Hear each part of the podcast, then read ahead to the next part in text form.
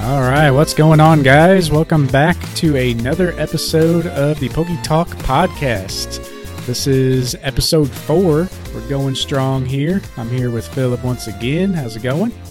Hey, what's up? Not too bad, not too bad. I'm pretty stoked about today. We're recording in the morning, Yeah, which is unusual.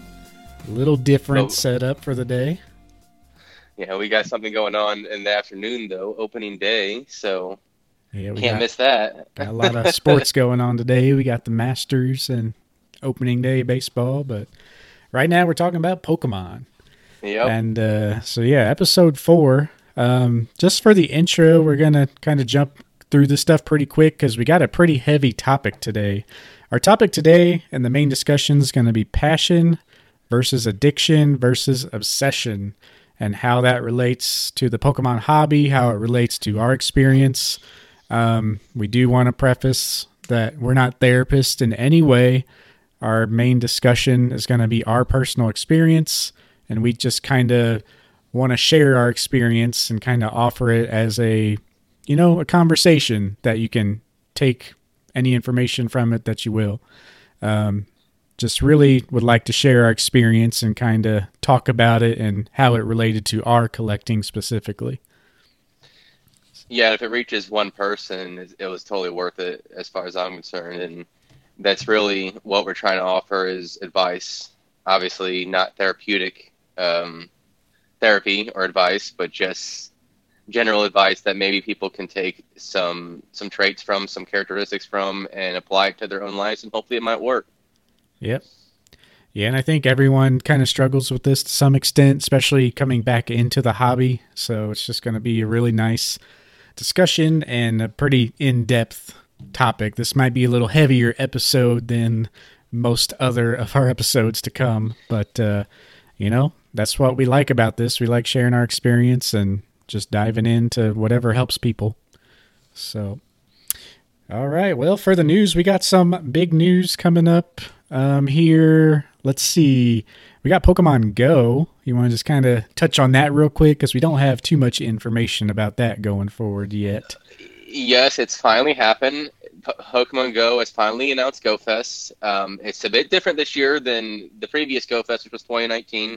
Um, that was in Chicago. This year, for in, in America, it's going to be in Seattle, but it's also going to be in Berlin and in Sapporo, Japan. Hopefully, I'm pronouncing that one right.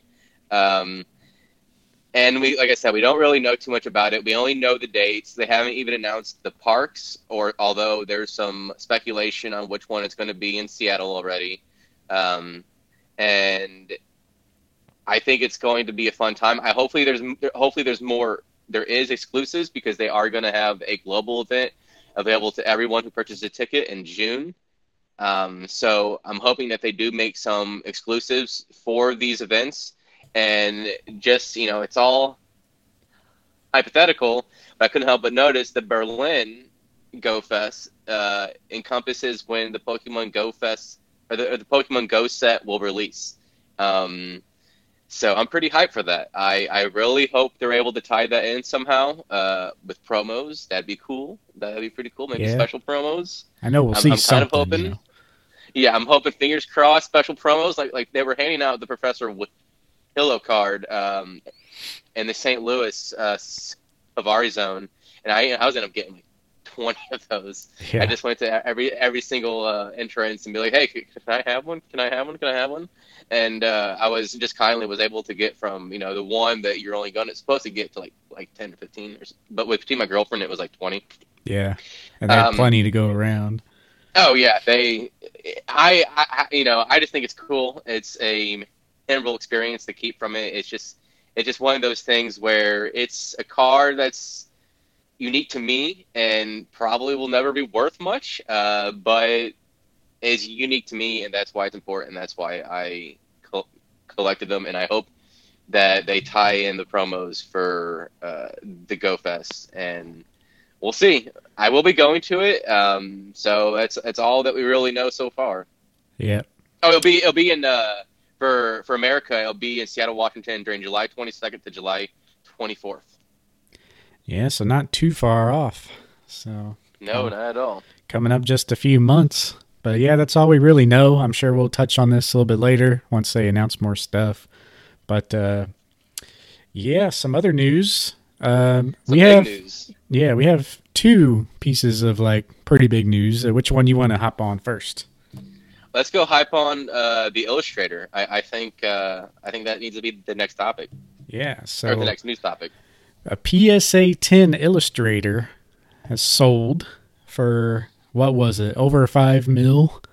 It was like five point two eight five or something like that. Yeah. Um, he even after the WrestleMania, he was able to get his photo with the Guinness Book of World Records. Yep. Uh, None other so than Logan. Paul himself, which Yeah. was uh so basically story goes there's been this Pikachu illustrator going around. All of a sudden pops up PSA 10. Nobody really knew who had it and whatnot. And in true Logan Paul p- fashion, he was going on WrestleMania, you know, like national TV, prime time. comes out with this Pikachu PSA 10 illustrator around his neck, just like he did the BGS 10 Charizard back in uh, one of his boxing matches. And uh, yeah, I mean, the reach of this story has been pretty massive. Um, that's kind of why it's more newsworthy. A lot of people are kind of sick about hearing about this illustrator over the last few days, but uh, all in all, it really does some good stuff for the hobby. You know, I mean, it was on prime time when he was announced. Like the announcer was like, "That's not a credential around his neck. That's the number one most expensive Pokemon card in the world," and even like announced how much he bought it for and that he broke a Guinness World Record. So I mean, it was well documented. It wasn't like the boxing match where he just kind of walked out with it and nobody really capitalized on it. Like this Pikachu card was like front and center from his entrance. Like that's all everyone's been talking about. And of course, it got picked up by a lot of news outlets and everything. Um, one thing that has been bugging me though, I don't know if you've been seeing this, but a lot of people when they report on this, you know, obviously the headline is Logan Paul buys a five million dollar one of the rarest Pokemon cards ever, but they're reporting it as like it is the rarest card ever, and that's that's what I'm seeing in the hobby here lately. Like it's kind of bugging a lot of people or rubbing people the wrong way. There's at least like 12 plus cards that I can think of that are like just off the top of my head more rare like more documented and officially more rare than the Pikachu Illustrator. Granted, not by much, but um, long story short, there was 39 copies of the Illustrator, and there's handful of other cards that are documented only have like 20 or less, and even the Pikachu like trophy cards less than that.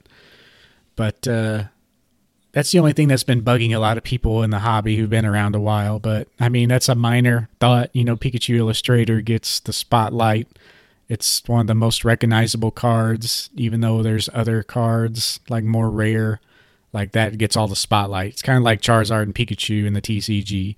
So it is what it is. Um, overall, sets a good tone for the hobby, gets the exposure out there even farther, tells people who came in in 2020 like hey pokemon is still crazy to talk about check this out so overall positive things around the hobby Yeah, it, uh, I think it's it's also of note that that illustrator sold more than a PSA nine Mickey Mantle rookie card. Um, the Mickey the Mickey Mantle rookie card is pretty much it's seen. It's definitely a grail within the uh, sport with the baseball card industry. Um, I would say what, what what would you say probably a top three card that people see as like a top three card in uh, all of the um, baseball cards. yeah i mean you got mickey mantle and you got like honus wagner honus Mhm. wagner is like i feel like the top holy grail like as far as like story goes and all that for like old school baseball um Eh, but The Mike kinda- Trout card. yeah mike trout as far as like Yeah. some modern stuff but Yeah. One thing that's funny is like on the PSA podcast, shout out to those guys. Um, I think it was Yeah. episode four when, I mean, this was a while back, maybe a month or two ago, or a month and a half. They were talking about the sale that we mentioned in another podcast, like the, the, I think it was a seven or Yep. PSA seven. yeah, breaking a, a record.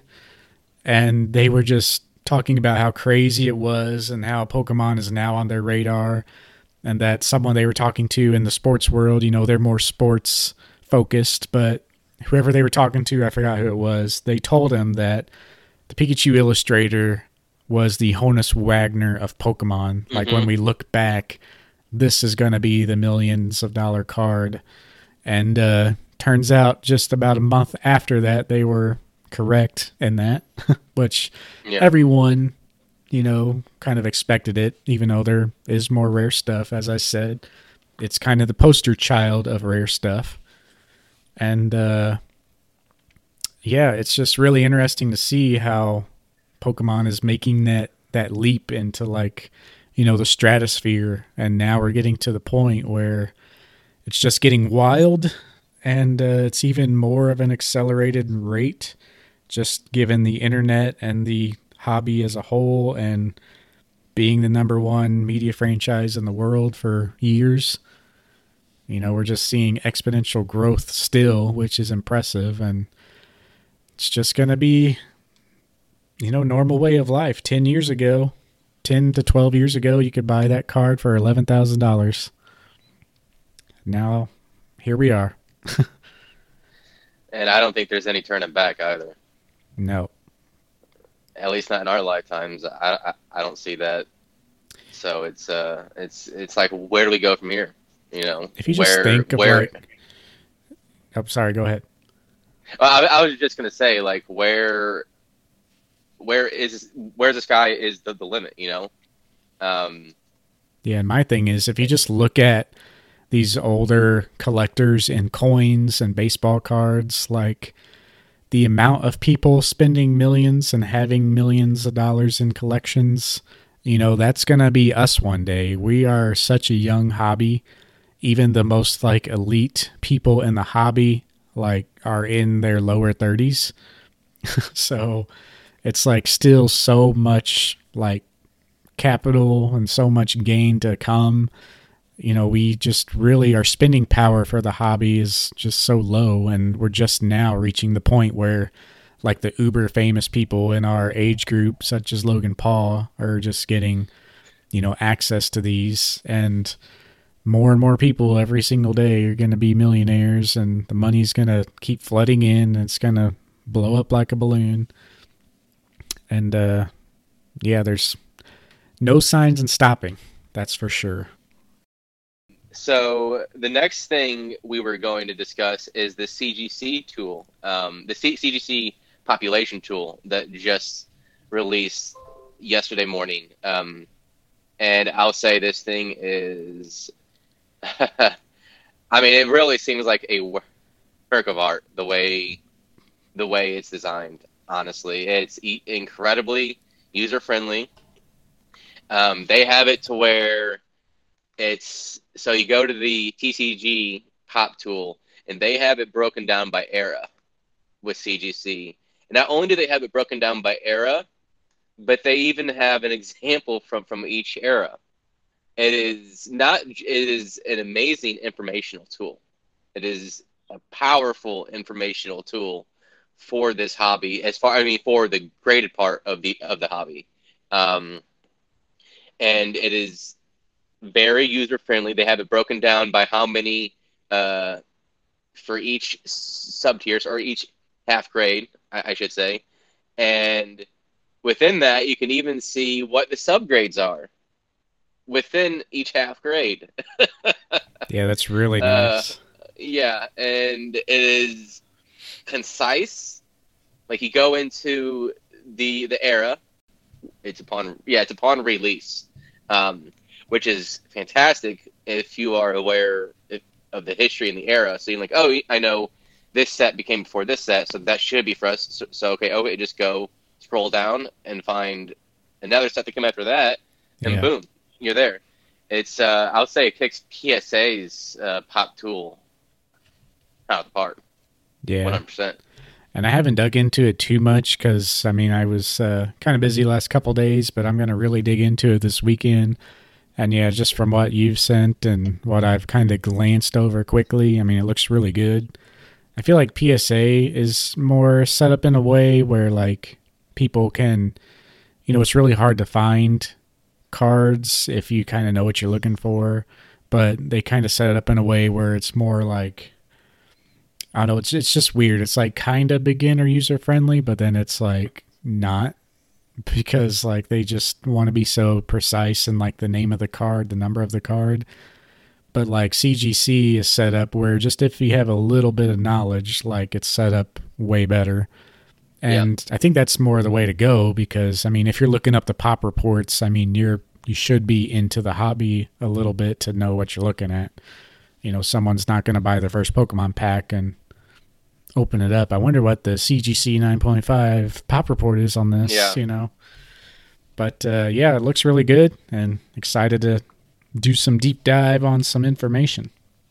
Yeah, I was on it for several hours after hearing it was uh, released, and I wasn't quite. I shouldn't have been surprised to see what it looked like. The tens, like the percentage of tens. I mean, it, it kind of varies, but it really looks like it's maybe one percent. Yeah, it's really um, low. And we kind of yeah. expecting it to be low, but man, it not really that low. low. I was expecting it to be somewhere in the neighborhood of like five and ten. Um, but to see that it's around 1%, I know for a few cars in particular, it was around 1%. Um, I was just like, wow. And there was a, suddenly a few cars that I been looking at for a while, but I kind of went towards another era, towards vintage. Um, but I was looking at a few modern cards, and I saw how rare the tens were, and I'm like, I need to get that card. Yeah. Don't want to say anything, obviously, um, but uh, I uh, yeah, I definitely it's my, one of my favorite Pokemon. Um, so I feel like I feel like if I spend that premium, it's totally worth it. So regardless of what might happen to it in the future, it's just I, I, I just think it'd be an incredible card to own and seeing how like there's certain certain things with collectors you see how scarce it is in that condition, and there's certain part of you that just wants to covet it, just wants to purchase it, just wants to buy it, and just wants to have it a part of your collection and be like, I own a card that is in um, double digits in terms of overall tens. Yeah, and you know it's got it's got like two thousand cards graded. You know, so quite quite something special. And I, I think anybody that's interested in, in Pokemon would really enjoy scrolling through this tool on their own time. It, it is really fun to go through. It really is.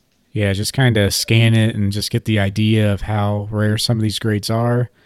Um, to me, which I think we kind of touched on this before, there is a, a uh, downside to seeing this and kind of what the people and collectors were feeling towards CGC before this came out is that, you know, just the 9 and 9.5 congestion is real. Mm-hmm. Um, and, you know, that's kind of what you get when you're going with uh, 9.5 or 0.5 grading scales. Um, you know, we really haven't seen it too much in the past with BGS because more people, I feel like, send older cards to BGS but because CGC is kind of the new poster child and people are sending modern in, which are generally really good quality, I think that's the only reason that we're you know we're kind of biased in seeing a CGC 9.5 and being like, oh, everyone's got 9.5. Well, like we're kind of doing that to ourselves because they are a great grading company. I like them a lot, but you know their focus right now for most people is just modern and ultra modern stuff and that's what you're going to get when you're sending in you know brand new product. The print quality is just really good now. Uh, you're going to be congested in the upper range but uh, people are upset if they get a 8.5 people are upset if they get a 9.5 so i don't know. Maybe it can be a little better if you just take if you like grab the 9 and 9.5 section and like wring it out a little bit. Where like maybe 10 to 15% of those upper nines go in the 10 category. Like 60, 75% of them stay, and maybe like another 10 to 15 trickle downward, and then do that with the nines. But I mean, all you're doing is like spreading out your upper grading tiers a little farther, and you know, that's a lot of more little details as far as changing the grading process and your grading scale. But don't want to go too much more in depth on this because I'm sure we'll talk about down the road, and uh, we got some other stuff to talk about.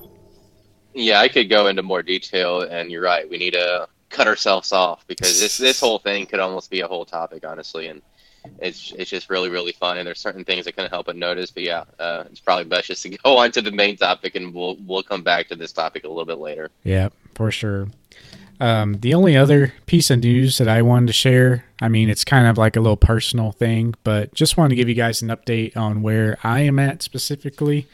Um, I do still have like a full time job that actually might change within the next month where I'm going part time. I really want to focus more on like the Pokemon side of things and maybe shift more of a collector base to like a business base. So, not going too crazy with it. If I do nothing, I'm like, okay. But uh, I want to, you know, look at more of like building a better collection or making a little more money through Pokemon to uh, fund some other stuff and whatnot. So I'll keep you posted on that. Um, which most of that will only be on like my personal YouTube. I don't know if I'll really go in much detail about it to the podcast, but if you hear me talking more about sales and whatnot, you can like understand, you know, I've kind of had this shift right about this point. Should be about a month out. So it'll be interesting just kind of seeing how my ideas shift as we go and some of those ideas might influence some topics on the podcast. So I just wanted to make everybody aware of that and should be an interesting time. So, we ready for the old main topic? The main topic. So, there's a few things I think we should begin with um, before we start, especially when we're dealing with the definitions and, and disparities between passion, addiction, obsession, and there is a fine line between all these. You know, as you continue, like your passion can become an obsession, and then an obsession can become an addiction. And you can flip flop back and forth too. Yeah, like you, you might not necessarily be feel like you're addic- addicted to something. It, it, you, you, might you might not be, um, but you can have periods where you're highly obsessive, but then you have times where you're able to be away from that hobby or that task or whatever. But then you find yourself falling back into old habits as soon as you, you begin. In this case, for, it's going to be for what a lot of people can relate to, but not necessarily solely to. It relates to pack opening for Pokemon. People can be on a dangerous rope when they continue to buy, buy, buy, buy, and put themselves in a dangerous financial situation because they're trying to chase that card, or they feel like if they get this card, you know, if I just get this one card, I'm going to break even, and then it's all going to be all right that's a little bit of, of, a gambler's fallacy. Like, you know, this time, this is it. This is the time I'm going to do it. I know. Or you just got a few hits. It's like, okay, I'm on a roll. Let's do it. And you just keep on going. Like yeah. you're just trying to, you're just trying to chase that high. Um, so an obsession is characterized as a ritualistic routine that can become a part of your normal life. And terminology speaking, it is a persistent preoccupation of a feeling or idea which can be accompanied by anxiety. I know I can speak of several times for this and how I flip flop between obsession and then the next aspect, which is addiction, which is a condition characterized by persistent use of a drug or activity despite substantial harm and adverse consequences.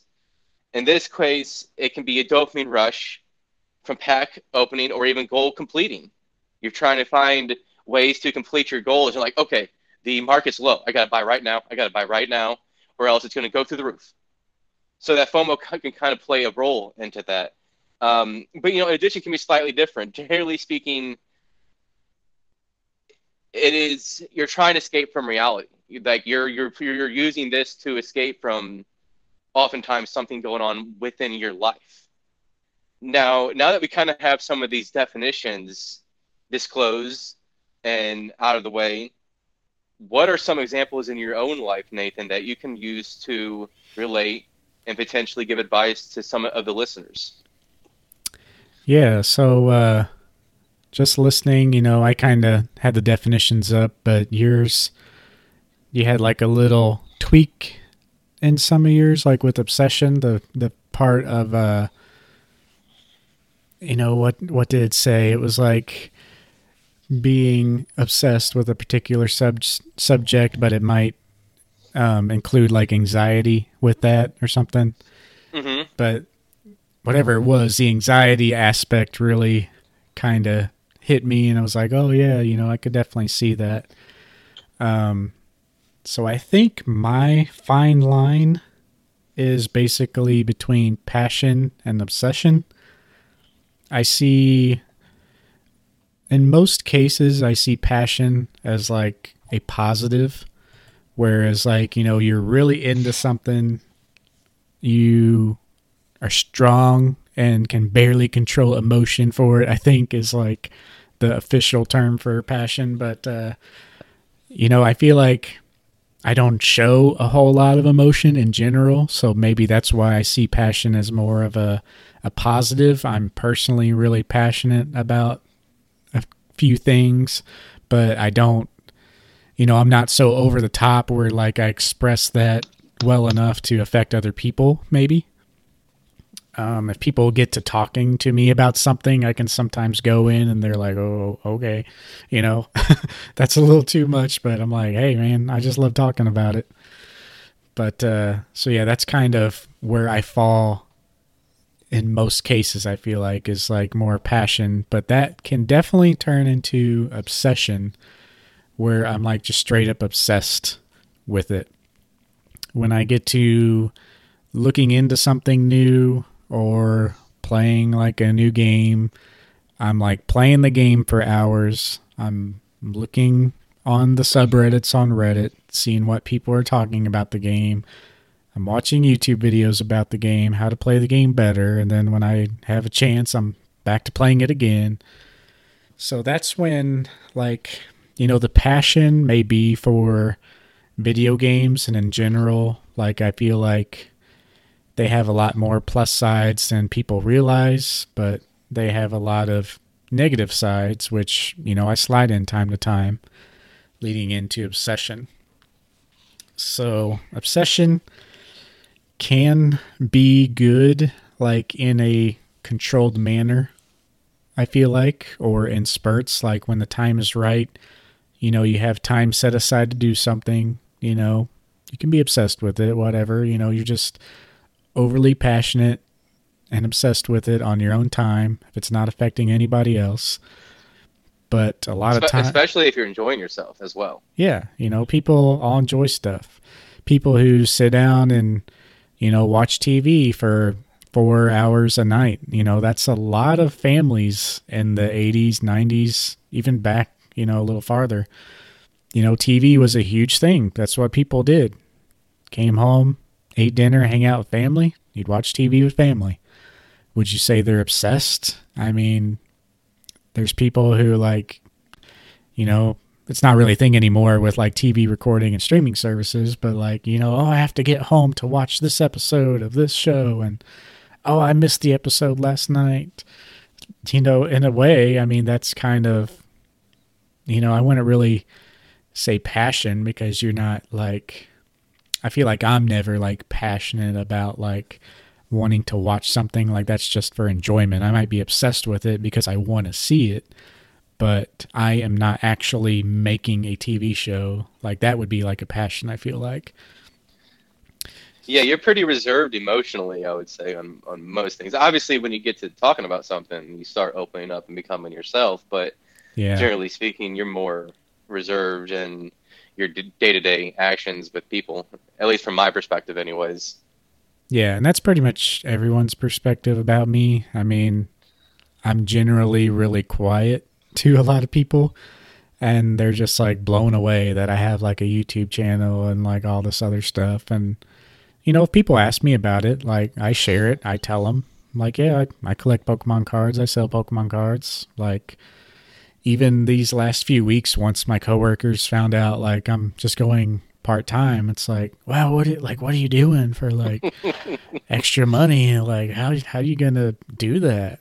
And it's like, well, I mean, you know, I open up a little more. It's like, well, me and my wife kind of set ourselves up to like, you know, we bought our house below our means. We didn't buy like a three hundred thousand dollar house that they try to get you to buy when you're a middle class family and go into debt the rest of your life. Yeah. You know, we we knew we were gonna do this. We planned, and they're like, "Oh my god, that's just crazy! Like, I could never do that with all my bills." And they're just like blown away that you know, I had been silently working on this for like two years. I'm like, well, you never really asked to see what I'm up to, so I'm one of those people like I don't know. I just kind of go about my own way, and if people are interested, then I give them my all. Like, kind of like you were first coming back into Pokemon. Like, you know, we went over the years, like, you know, not really talking that much or just kind of chiming in here and there. But then, like, when you actually, like, were genuinely interested in, like, me and my knowledge and for Pokemon, like, you know, I'm happy to help you out. So that's just kind of how I am with, like, everything. Um, just generally reserved, but really not in a in a weird way if you're willing to like take the time to like get to know me and stuff like that. But there are things, obviously, you have passion with Pokemon. I mean, that's that's pretty clear. And I, I know a few other things you're, you're you're passionate about. But when are some situations where that passion went from being an enjoyable passion to an obsession that was starting to become adversive to your daily activities? Yeah, so a lot of my other passions um, outside of Pokemon, which Pokemon did actually become a problem, so I guess I'll start with that one. And it was with Pokemon Go. Um, and then it also ties in my other struggles with video games. So I would say, like with Pokemon in general, like it's all passion, especially collecting and whatnot. Um, I feel like I can limit myself pretty well with my collecting, but I'm also not selling. So I'm interested to see if like my passion kind of gets dampened now that I'm going to look at it more of a, a business sense. But when Pokemon Go came out, that passion, you know, just carried straight over. And something that I can see in hindsight is with video games for instance, today, like I almost go out of my way not to play a new video game because I know like I'm gonna get really into it. Like I really try to like stay clear of like video games that take up a lot of time. And when Pokemon Go came out, that passion kind of crossed over right into Pokemon Go. And I didn't realize it at the time because, you know, it was Pokemon, but, you know, obviously it's a video game. And being Pokemon Go, you have to go out and drive around and walk around and, you know, catch all these Pokemon. So that's when it was really starting to affect my like time management throughout the day. Um, I'd wake up and I'd like drive into town to play. And like me and my wife weren't together at the time when I first was into it, so it was it was a pretty good experience. You know, I could pretty much play whenever I wanted. I had a friend at work that would play with me.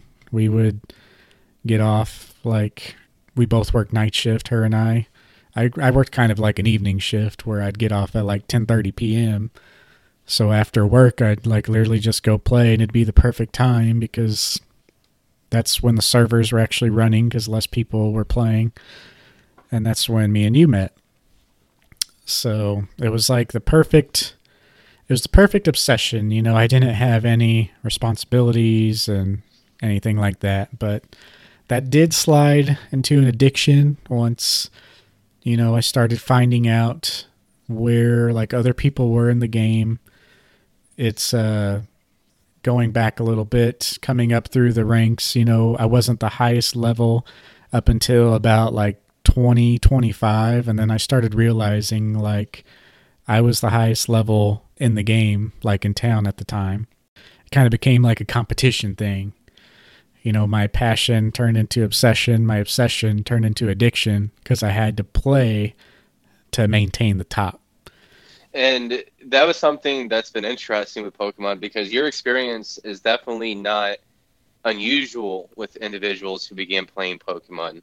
It's not unusual to be competitive, especially within Pokemon Go. There was a lot of things within the game, medals, leveling up, talking to other people, and it's just bringing out that innate competitiveness competitiveness of a lot of people, especially in a a subject, a game where with Pokemon that a lot of people were already passionate about. So you have this real world app- applicability applicability um, of Pokemon with the with the uh, AR, uh-huh. and it's kind of like it brings it brings that I don't want to say kid in you, but it brings the youth in you that that competitive edge, and if you're not careful, you can you can maybe get a little too competitive. But you know, it's it's definitely what, what your experience definitely a lot of people can relate to. I, I I feel like I know I can. Yeah, like I found out, started seeing your name around, and this is kind of going back to how we met. Like I saw you were pretty much like ever since I known you, like the second highest level in town and it was like me and you and then maybe one other person i can't remember who was like i think at the time when i was 33 like you had just hit 32 and there may have been someone or maybe a couple people who were like 30 like we were pretty far ahead of everybody else yeah. essentially. And so it then it it got to be like oh well i gotta stay ahead of philip. I gotta go out and play. I gotta catch all these pokemon. So eventually though it like you know, I stepped back and I was like, I just need to like take a break and I don't really care about being the top guy anymore. Like, I don't want to maintain this. It was getting like winter months. Like, I don't want to be out there in the cold. yeah. And so eventually, you know, that, that faded away. But uh, when I did get back into it a couple years later, um, this is when, I mean, it was really when trading became a thing. It, trading became a thing and all that, and I I was still kind of hesitant to get back into it for about a couple weeks, maybe up to a month. But yeah, I eventually got back into it. I think I was like level 34, maybe 35 still, and I like I got 40 very quickly. I got 40 before um, some people who like were kind of casually playing but like never stopped playing um, that I started to notice. Like I was just full on back into it. Um, I eventually quit again just to kind of stop myself once again because I was like, all right, this is worse than the first time. I'm just doing it, like spending all this gas money and driving around town just to play this game. Um, but yeah, I even I got myself up to 100 mil XP pretty quick. I mean, I was like grinding that summer. And I was actually with my girlfriend at the time who became my wife. And uh, that was challenging, kind of, to uh, balance that. You know, we didn't have a kid at the time. She was in school still, so it was wasn't as bad as you know some cases. But like on days we'd be off, I'd be like, "Well, I gotta go. There's this event going on," and gotta gotta get all this XP, gotta catch these special Pokemon. It's one time event, blah blah blah. And that was kind of the downfall to me. Like every week there's a new event, new shinies. It just got to be too much. So Pokemon Go kind of made it easy for me, but um, I feel like the problem with me was more so like the video game addiction side. And uh, this is going back, you know, I've always been into video games. But going back when I was in high school, um, neat little fact that a lot of people don't know about me. Um, I was actually number one in the world for Gears of War 2 Guardian playlist. Guardian's a game type within Gears of War. So a lot of people don't really know that about me. It's just kind of a weird random fact. Nothing really special about it other than I played a lot but yeah, to be number one in the world in something that was pretty interesting experience. So that's kind of where a lot of it stems from. Is like I know I have that drive. I know what's possible if I stick to it. And in a way, it's helped me many ways throughout my life, but it's also held me back a lot in life. Like with Pokemon Go, it's like I know I can be more dedicated than 99% of people and just go all out, but it's not a good thing in some situations. Yeah, what were some things that you've used to break from your obsessions? You've I think you've kind of hinted at a little bit, like you said, you stopped playing, which you know sometimes removing yourself from whatever hobby or game you're in is the best thing to do, especially if you think you just can't control yourself if it's in front of you. Um, but what were some things that you found were effective in simmering some of the obsessions and being able to take your, your mental focus from those aspects back to either your other passions or hobbies or just to your daily life activities? Yeah, so I mean there's nothing really that that broke, you know, up until the second time around with Pokemon Go. You know, back in the Gears of War days, I mean, that's just all I did. I'd go to school, we'd play like Ultimate Frisbee after school, and at night we'd play Gears of War. And Gears of War came out like, and especially in the cold months, like I think I was I have it printed out somewhere, but I was ranked number one from like either October or November all the way through April. Um, and so back then, I mean, it was really just playing so much to where I'd literally get burned out. And normally I would get burned out a lot quicker in like a video game. So, like, it's really dangerous. I just kind of like, well, I'm addicted. I'm just going to go all out and be obsessed with it for a couple weeks. And then eventually I get my fix in enough to where like I can just back down a little bit. But with Gears of War, I mean, it was really hard back then because we always had a team of five people. It was everybody like it was me, my close friend who was in the same grade as me, like three other people who were we who we were in high school with. Um, all played as a team, and we were all really good and I think I think at one point like I was number 1, we had a friend that was number 3 and two other friends who were like top 20 and then our other guy was like top 200 and we were all on the same team every single night. Like you can just imagine how fun that is. It's like going back to the old school Xbox 360 days and just playing games with your friends every night. Like I really wish we would have like recorded some of that stuff or something because we have a few montages here and there, but just the fun we were having every night. It was just unreal. Had no responsibilities other than like going to school. So back. You're. I, I was. I was just gonna say. See, your uh, some of your experiences in terms of obsession and maybe short term, you know, addiction, quote unquote. You know, they were. You were able to control them some of your obsessions it was like self-control you were, you have great self-control to be able to realize where, where you're at what's going on and take yourself out of that and i think some people can relate yeah but what, what what were some other things that you have decided to do when you felt like you couldn't get when I couldn't get out yeah yeah yeah, in a lot of situations like that, like I'm aware, but I'm also aware that I'll eventually be out of it and over it. So I just like let it happen. But in some situations, um, like you're asking about, where like I feel stuck, um, well, the main one I think about is Pokemon Go the second time around.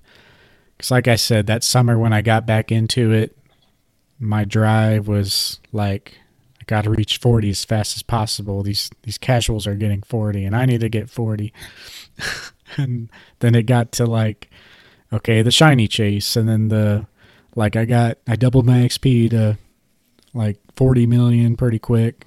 Was it 40 million to 40 or 20 million?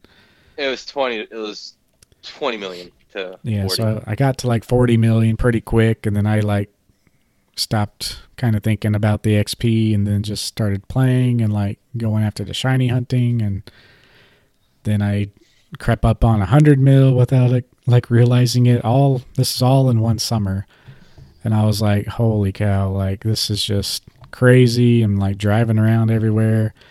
The Jeep that I drive is getting a little older. I can't be like driving this around everywhere. Yeah. And uh, so at that point, I decided to, you know, fully stop and I started exploring some options because I knew if I like held on to a lot of that stuff, like I would, um, you know, keep coming back. That's exactly what I did. Um, the shadow Pokemon really kind of turned me off though. So I may have been okay because I was like, you know, the shadow Pokemon, I know they're going to release a shadow version of like every Pokemon, and then they have another excuse to release like a shiny version of the shadow Pokemon. Like I just saw where the game was going, and I was like, all right, this is, they're just milking this for as much as they can get. And I actually made the decision to actually sell the account totally. So that's a section where I like had to really like detach myself fully.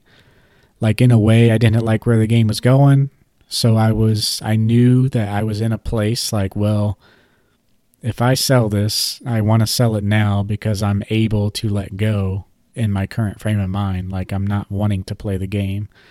But if I wait a couple months, I'm going to be like, uh, kind of want to hold on to it because I'm going to play one day. And then two months after that, when I play again, it's going to just start all over. So you basically had to quit cold turkey. That was that was what you had to do. Just completely remove yourself entirely from Yeah. that culture. And I I remember that ha- happening. Like he just kind of like disappeared. Yeah. Like and, it was all of a sudden you were around and and you weren't. and that's how like a lot of a lot of things were. Like I was involved in like the raid and chat groups, and I was like, eh, I'm over it. And then I just kind of dropped off and sold the account, and then yeah, just kind of went from there. But and I do play, um, or I don't play now, but I have played before where like my friends get together and I'll make a new account. I've made a new account to see like only where I could only catch shiny Pokemon and spin stops. Like so it just kind of it's fun doing that where it kind of limits you. But so I'll still kind of play casually like that, but since I sold that account, I had a lot of good stuff on it and um, gave some stuff to some friends. And uh, yeah, by doing that, every time I get a hitch to play, like I kind of got an itch to play a couple months ago. I was like, well, you know, I'll try it out. It's kind of like stopped me because I don't have that account anymore and I don't really feel that bad about it either. So, Yeah. See, I could never do that um, at all. yeah. uh, And that was, you know, I had a lot of good stuff, but it wasn't so far along. Like, if you look at it, aside from the initial craze, like, I only put in like three extra months during that summer, even though I went like ridiculously hard those three months. Like, I didn't have a lot of spread out time invested. And I did take a very long break in between those. So it wasn't like I was tied to this since the beginning, even though it was my main account.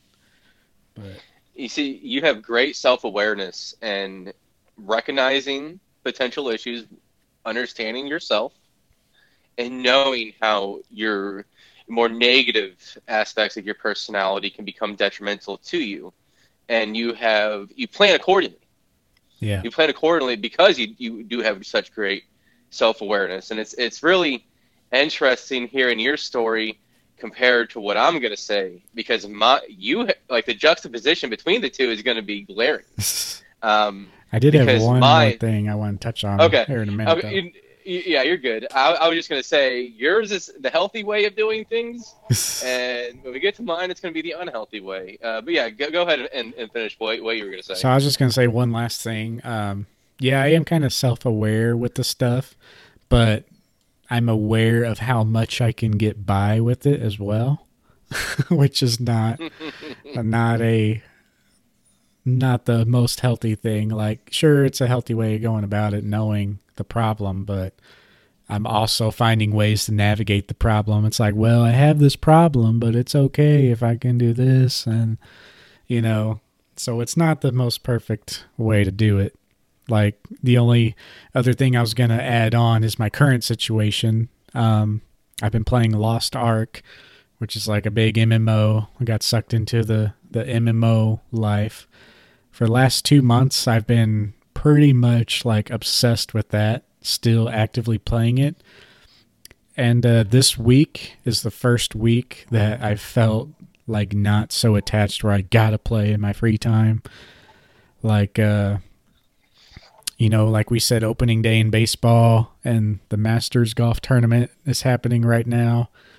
And I'm going to just chill probably the rest of the day and watch those as I edit this and, you know, kind of go from there. Whereas, like last week, even, I would just ignore that and like just play the game and like edit when like my wife was doing something else or like the baby was sleeping just to like cram it in there somewhere so I could play.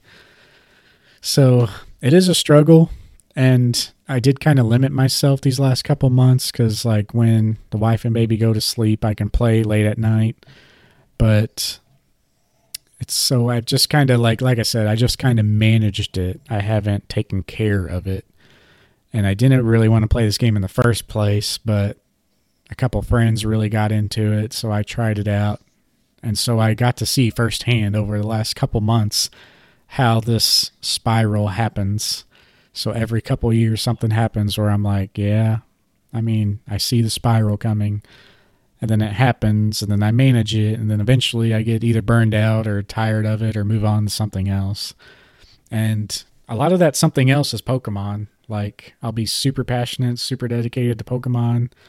I'll like find a new game like Lost Ark, get into it, like no life it for a while, and then I'll creep back into Pokemon. Pokemon is like the buffer in between everything. So that's kind Like of what I yeah. And that's kind of mm-hmm. what I want to focus on more of here in the next couple months when I make that job change is like really limit myself to excess noise and just keep Pokemon as like a you know a constant. Because like when I get into Pokemon it's not as bad as like these spurts of other things but it's more consistent. So it's it's more manageable because I I do it over time so just want to kind of focus more on a, a business aspect and like content aspect I want to put more time into like you know the podcast making posts and thumbnails and maybe videos about some hobby education and all that and I want to put my passion to good use and not let it become more of an addiction with some of these other things. But Yeah, uh, like you're, I say you're using your passion to really make content and give advice to the community, where there's a lot of individuals who are newer that could really use more knowledge from somebody from somebody that's been around the block for a while. yeah. But yeah, I mean that's pretty much like my whole struggle with it. Um, so in general, like I said, mostly passion, obsession, but definitely addiction when some other factors going in. I think the biggest thing for me is when that passion and addiction collide, and a lot of that through my through my life has happened like with competition, and so like I'm really, if I get to the point where I'm really driven, that's when it's kind of scary for me. But like even going back to those Gears of War games, like we controlled those games, we controlled the outcome like we didn't just play and beat the other team. We like we let them live to like get more points. like I don't know if I get into that mode where I'm like controlling the situation and like I realize I have that power. Like it's it's pretty pretty dangerous addiction esque in that point in time.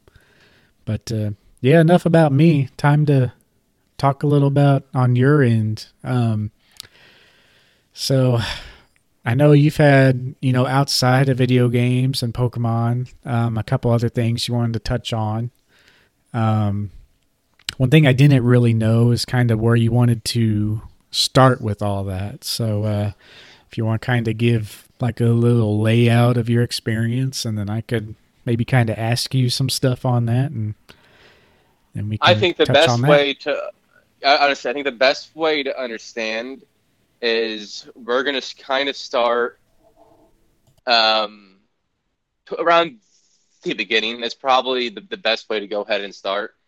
And the easiest thing to so I've I've always had obsessive slash addictive personality. It's been around for a long time since I can remember. If it it was I remember as a kid, it was often games that I would often find myself playing for 15 hours in a day. Yes, you heard that 15 hours in a day. And I was able to play that long because I was prescribed Adderall from, from a young kid. Now, the reason why I bring up that story is because later in life, as I was still using Adderall as prescribed by my doctor, I began to abuse it more and I delved further into drinking. And there's a lot of things I've learned from my years as an alcoholic to sobering up that I reflect back to whenever I feel like I'm falling into a similar behavior with other tasks. Yeah. And so for me, I used all that to escape from reality. I use, I mean, I used the drinking to escape from reality. I had both my grandparents had Alzheimer's. My I saw my dad had early onset Alzheimer's. The signs were evident. So I figured if I'm going to die young, I'm, i might as well go out my way. That was kind of the idea I had. And, you know, that's, I was okay with that. I was okay with just keep on drinking, just keep on drinking. And I had that same mentality even as I was playing this game. Yeah. Um, like whenever you met me, I was often drinking. uh, yeah. I, I don't know how much you knew about it, but I mean, sometimes it was obvious. Sometimes I, I stopped caring because I was already buzzed, you know, carrying around seven shooters, and that was just a normal night. Um, yeah, I remember I like I remember it being a thing. I remember like maybe it was a little too much, but like I didn't I didn't see it as too much of a problem. Like you did a good job of like you know, really, I mean, maybe you shouldn't have been doing a good job, but like you did a good job of like kind of hiding it but like yeah. you knew something was up because you know we'd hit up a gas station and you buy a couple and like stuff like that. But yeah, yeah, it was. Um, I, I continued to abuse it, and I did it to escape from the reality of the situation. Of boy, you know, seeing my grandparents and my dad when you whenever experience somebody with Alzheimer's, they become shells of their former self, and it becomes scary. It becomes very scary and I share a lot of the same mannerisms as my dad. So I was like, well, I'm going to be next. I'm going to be next. So that was the mentality I had. And that obviously is not healthy. That is nowhere near healthy. And it can be dangerous, not just to yourself, but to your loved ones and other people around you. And as I was playing Pokemon Go and I, I met my girlfriend, I continued to drink, continued to drink. And obviously it puts strain on that relationship, but I was able to lean onto her.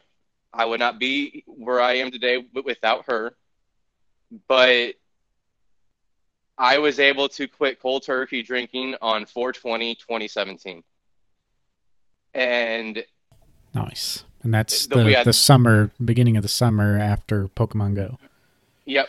And so, yes, I'm going, coming up on my five year sobriety in two weeks. And one thing I've learned from that is take everything one day at a time. That is all we can do. That is all we, we can really control. Thinking too far ahead can put yourself on more pressure than is necessary. Focus on the moment and be aware of yourself and what's going on within you and around you. And with that mentality, I use that energy that I was obviously applying to drinking, and that transfix back into Pokemon Go. And I was already playing pretty hard. I was already, I, I didn't realize how far I was in the world by February of 2022. Yeah. But I, I like, they uh, whenever the level 40 club finally making their stats and Kang V was able to make a stat sheet which formulated, you know, the top players. I was in the top 100 for months, like a year. Yeah. Um, and what was crazy was I was like in the top 20 for, for battles. That was one of my favorite parts of the game was was battling. And I was in the top 100 for, in the world for battles for months. And I I had only had like a thousand like a thousand battles maybe in an eight month period, but I was still th- that high up. A lot of Um, people didn't yeah. really care for the battling. That's one thing I didn't care for because I was used to like the handheld game, like Game Boy game battling. So I think that's where a lot of people were turned off with that. But I mean, still crazy though.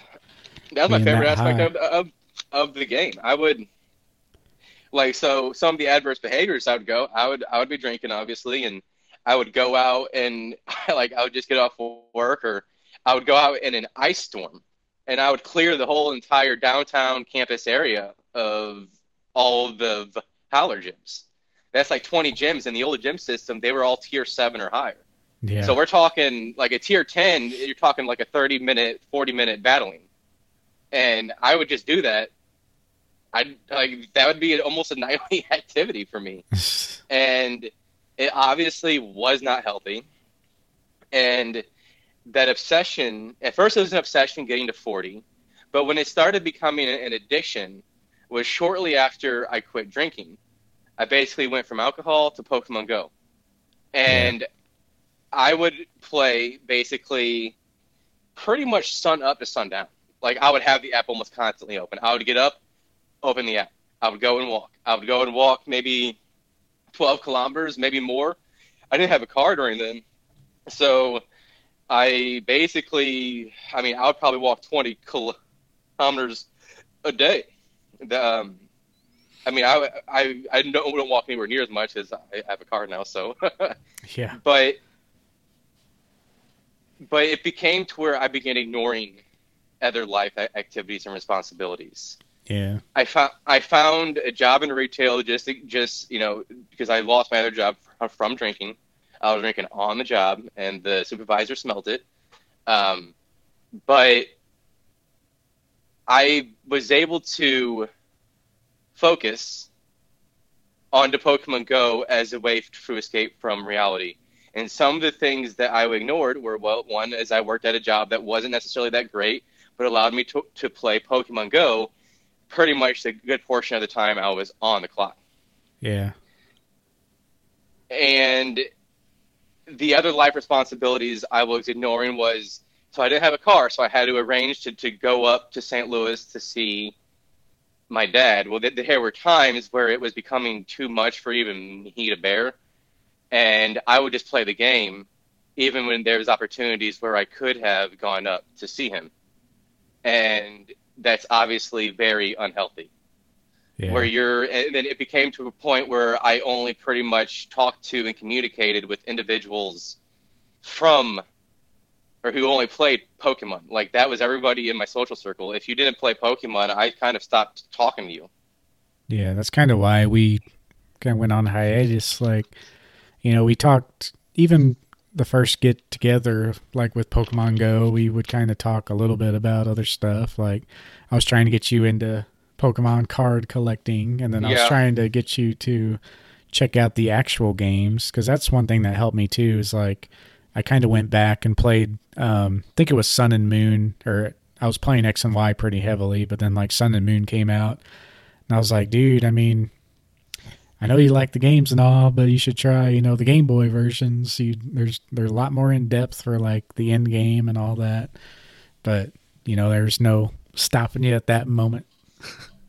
Yeah, I mean, it was always one goal after another. At first, um, once I hit 40, uh, it was like let let's hit a 100 million XP, and I had 100 million XP shortly after. Um, I think it was uh, January of 2018 is when I hit 100 million XP, but then I hit 200 million XP that same year, and at one point I was also top 100 in the world for XP. because that became my drive, like 100 million XP, 200 million XP, 300 million XP, 400 million XP. You know, it just it was a never-ending goal. And then it, won't, then it was like, okay, XP and gyms. Let's get all the gyms within my walking distance because I still didn't have a car in 2017, and that's when there's the gym revamp where you could have gold gym badges, and I got everything within my walking distance, which was like 80 gyms, and then I had to find a new goal, and that went towards the XP, and then eventually it went from the XP goal to um, the shiny goal. Yeah, that was like in that was like in 2018, basically shortly after trading be, be, became available, um, and I, you know, I continued even I continued through 2018. And, you know, that was, I still played hard even once my dad passed of Alzheimer's. And, but I started slowing down at that moment because that was when I started to realize, I started to look back at what was going on and within myself. And like, I started seeing the world pass around me. Like you look up from your phone and the world is just passing you by. Yeah. And you start, and you start to wonder, what is going on with me? This this is kind of needs to stop. So so the seeds were were beginning to be laid during that time period in 2018, but as as typical, I found another goal. The I, I could not get away from the game. I found another goal, and that was complete all the shinies. And guess what? I did it. at the, at the time, anyways. Like since there's been a lot more, I'm I'm not. I, I was able to get a decent amount back, but now I think I'm missing like 80 or something. But at the time, it was like almost 500 shinies, including the events. I was only missing like four special event shinies. I was able to heal and deal to, to make trades. Um, but yeah, but then once that happened, and I quit my crappy retail job to focus on myself and bettering myself, and started teaching myself more things with IT that I could use for other, other jobs. And I started playing less and less in October of 2019. And then the pandemic happened. And I played a, a little bit. But then that's when I was able to finally, and that a little bit after that, it was like May when I, I got my car. Suddenly, I was I got passionate about photography. I was able to finally break it. I was able to break myself from Pokemon Go and become passionate about photography with a lot of the stuff that was going on at, at that time and mm-hmm. I produce in six months worth of work a quarter million photos with things that I want to take photos of. I would, I would go out like five days a week and, and shoot and, and find something to shoot. And that was always one of my first passions was photography. So you're talking about a way to reset yourself with Pokemon. For me, I was able to successfully do that and get out of Pokemon Go finally with photography. Yeah. And I got to the point where I wasn't. I was opening gifts still, like mo- most days for people that I knew were trying to get like best friend of the XP with me. But I got to a point where I was actually in October um, when I got back into when, to the TCG after hearing about Logic. That's finally when I kind of become less passionate with photography. Or I, I still love photography, but I just haven't really shot that much in the last year and a half. And then I, I went into the Pokemon TCG when hearing the news and I was using that at the time to kind of escape from the realities of the situations that was going on in the world. But I probably went a little too hard. But like the first thing I did, going from photography to Pokemon, is I started trying to find as much product to buy as I as I possibly could. And I went hard. I would basically clear out shelves. I did that fairly regularly and I was able to get pulls, or I was able to buy like I'd buy two or three, and then I was like, okay, let me go ahead and sell this and break even, and then I, I can use that money to buy more, and it was just a rotating way.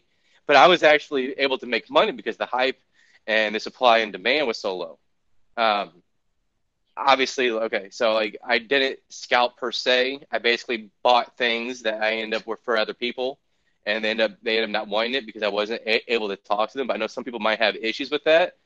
The I wasn't hanging out at Walmart trying to do things to like scalp them. Yeah. I was trying to basically I cleared out shelves, and the goal was to sell to other friends, but then they didn't want it. So I was like, okay, I guess maybe keep for my collection. I, I kept a bunch of stuff from evolutions that I've sold out all in the 25th anniversary when I realized I went out of modern and I went into vintage.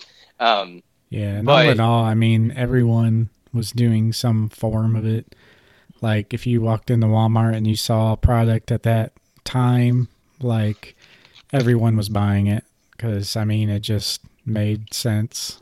Um, it's really no one's. find it- yeah, it's really no one's specific fault for you know the production problems. It's just what the hobby became. But uh, Yeah. Yeah. But I kind of was went so I I went from the the photography that I was very passionate about um to the Pokemon TCG and I was passionate about it, but it quickly became an obsession. And that obsession was I want to just go to stores here within our own city. I would go to adjacent cities and buy buy them out.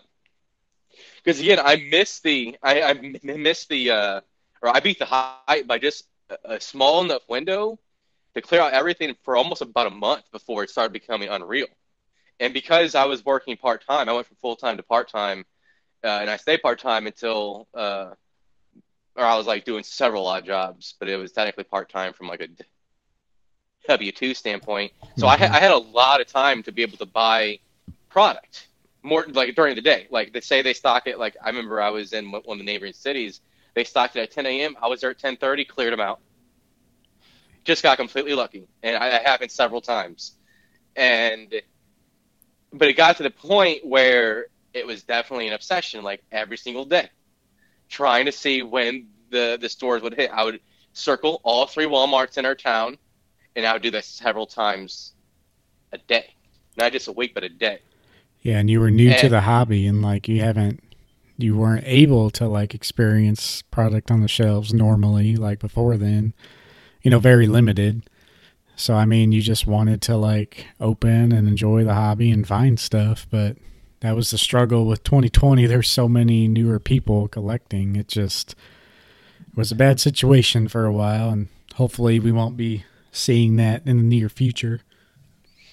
Yeah, and um, so whenever I was able to, I was still able to make money from it. So it was, so yes, I was spending a lot of time, but I was also making money. But it really was just me spending a lot of money within my hobby. That's all the money went back into the hobby, pretty much. I would make it, I would go right back into the hobby, um, and I started spending a little too much. Like I was making my money, but I was starting to practice bad and and what they call bad investing habits, using credit to buy more than you could at the time. But I always made my money, but that's also very risky. Yeah. Don't advise anybody to do that at all. That was very, very risky what I did, but it ended up working out for me. I took a chance on myself and the market, and I was right. But I would not do that. Do not do what I, what I did at all. Um, I remember there was people But- like even well-known YouTubers, and I actually kind of got a little hate from it. Um, there was one specific YouTuber who was pretty well off, and he actually was involved with some like third-party grading and all that.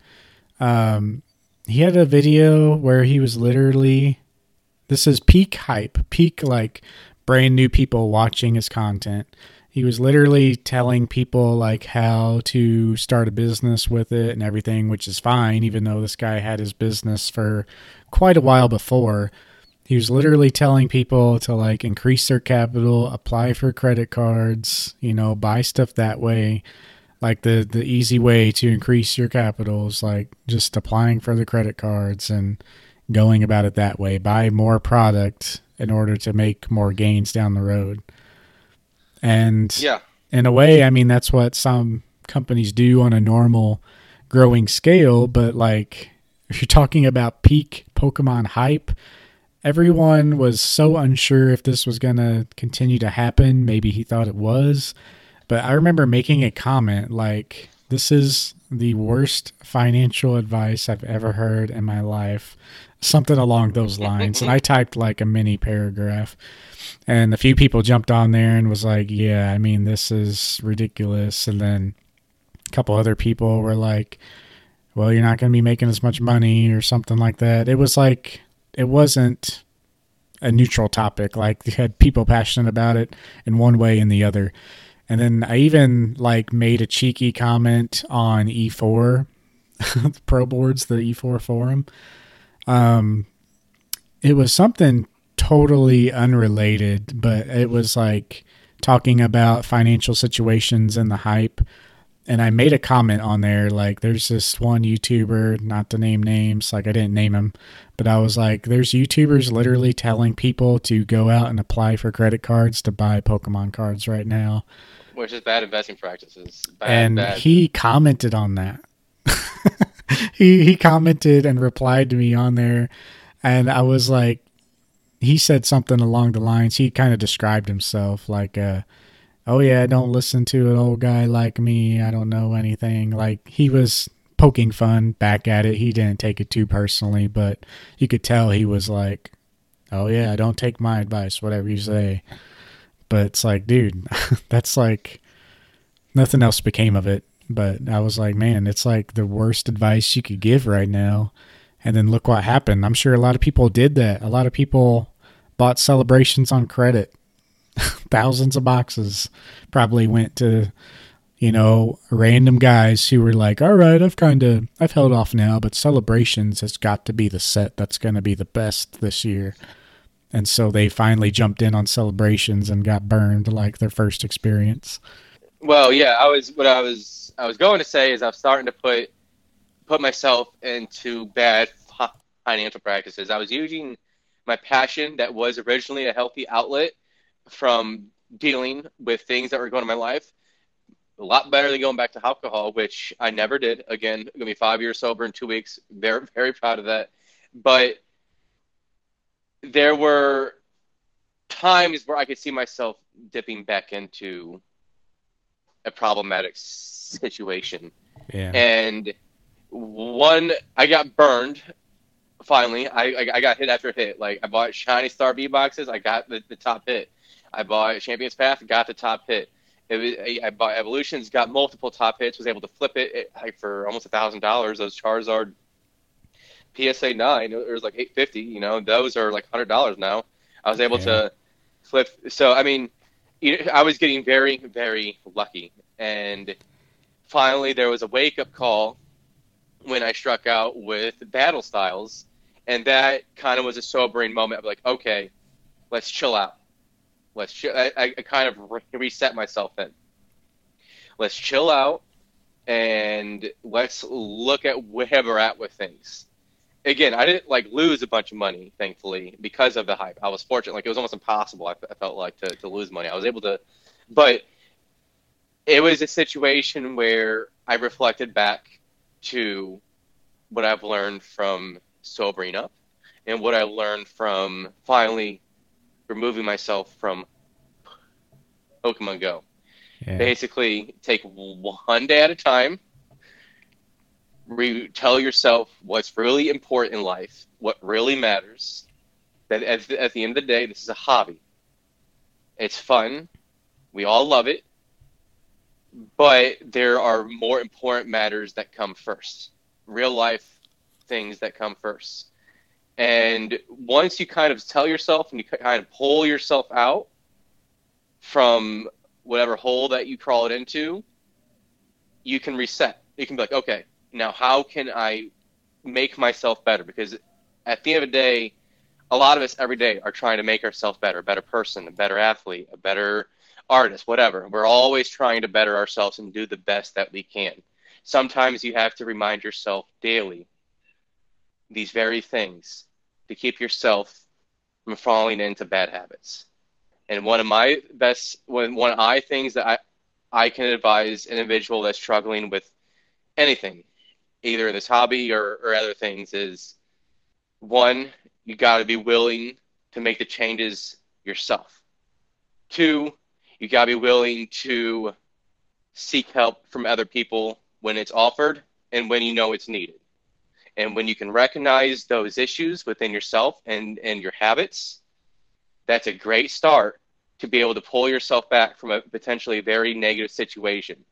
And I know sometimes it's hard. Like I know a lot of people like they get sealed product and they're like, I can't keep it open. I can't keep it open. You know what? That's fine. If you get one box and you, you can't keep it open and you want to open it, that's fine. That's what enjoying the hobby is for. It's when you begin buying box after box, booster box after box, hoping you hit that chase card to break even or make your money. and then you find out, oh, because you know the market now now people are seeing because of all the all the modern product that it falls. The cards fall. They might come back up because of the demand short term, but you'll see that you'll see it plateau again with a lot of that modern product whenever they get another reprint or restock or, or whatever. And if a lot of it's realized is slow down. If you slow down, sometimes you're, you're going so fast, you're not looking at what's around. You're getting like this tunnel vision. Yeah. But if you're able to slow down, remove yourself, almost like step outside yourself, and look at the situation, you can make a lot of changes and you can prevent yourself from falling into some of the habits, some of the bad habits that I have fallen into and a lot of other people have as well. Yeah, and everybody but, wants to uh, open the newest set and all that. Like it's normal to feel that way. Yeah. But if you're not experiencing that addiction or that need to open, like you can step back and realize that this has been a thing since the very beginning. Sets are most expensive when they first release. They're kind of hard to get because everybody wants to open them. And then a couple months later, when the next set's coming out, like a lot of times those cards are starting to creep down and plateau. Like the best time to buy cards, well, the best way to buy cards is to buy singles, obviously, which I don't think a lot of people will argue with. Like you're only buying packs and boxes for the enjoyment of actually opening and getting that surprise. So you have to kind of weigh that out for yourself if, you know, what that means to you. Um, you will be over the long run, like with your case, Philip, you know, spending more money. Of course, you might get lucky, you might get some crazy stuff, but in general, you're to lose going that route. And the best time yeah, to buy since, singles. Uh, yeah, yeah, go ahead. I was just to say the best time to buy singles is always like months after the set's actually released when the sets came out and maybe even they've had a reprint. I was just gonna say that I've since so I ended up buying a bunch of Eevee Heroes as well. I bought a bunch of Eevee Heroes because I wanted to try to pull the chase card again. So I, I almost kind of went to bad habits, but like I was expecting to spend a lot of money on it. I wanted to open a lot from that set because this Eevee Heroes looks so amazing. I wanted to open a bunch, and I loved every minute of it. I bought 11 boxes. I kept two sealed. I, I, I got the secret rare on two others, and I just I just kind of stopped. And I loved opening every, every bit of it, and that's fine if you want to open that much from that set. You know, that's kind of what the hobby is about. But, but you know, I, I planned that, and that was the last set I was going to go hard with um, for sealed product. And I've since then, I think I've only spent like 250 bucks on sealed product since then, and it was during it was for it was for celebrations. It was the Poke Center celebrations, the ETBs, and like the V Union box. Yeah. And I haven't really bought any sealed products since then. but obviously, with this Go set that's coming out, that's probably going to change things. But yeah. I mean, yeah, like I, I, I, got the fix of opening of opening cards out. Every now and then, I, I, I like I kind of want to open, but I was able to get that edge out completely.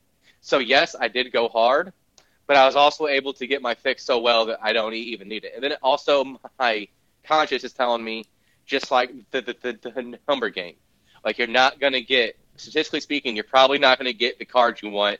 And just tell myself that before I ever think about buying sealed product, just knowing that I'm probably not going to get it. And once you tell yourself that, and you just do it because you're fun, you're having fun with the set, then, then that's what the hobby's all about. But it's when it becomes to where you, it's like this, this dopamine rush that you're trying to, you're trying to hit that that's when it, it can become unsteady ground. And I've actually come. I also kind of just want to say one more thing. I've actually yeah. came back to Pokemon Go, and it's back to the gym parts. But now, every time I feel like I'm becoming too obsessed, what do I do? I take a step back. This happens several times a month. And I force myself not to play. I do not open. I do not catch a Pokemon. I do not spin a stop. Yeah, got to kind of you're aware yep. of it now and limit yourself, and same way yep. with the TCG and all that too. And I could kind of see some... you going through all those phases you just explained, like you know, and in a way, that's why I really, that's why I really went all out and you know, giving you all the help you needed in the beginning, because I knew you were, you know, whether it's a good or bad thing, I knew you were passionate or obsessed enough to like stick with it and like I wasn't wasting my time and like you were gonna because you I knew you were like how I was, you know, we're really similar with the game, you know, competitive and obsession and all that. Like I recognize that in people.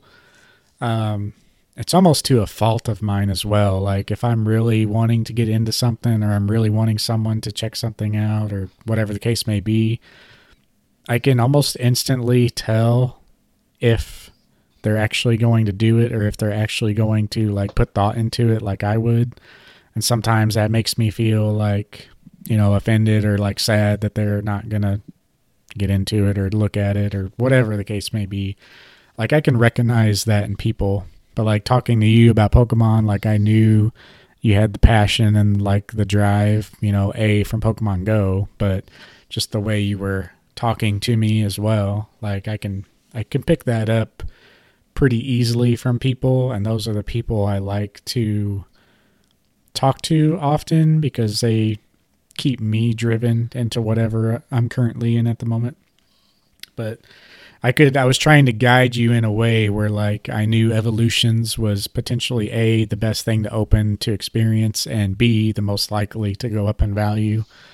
So I was loosely trying to like you know show you the way in that aspect.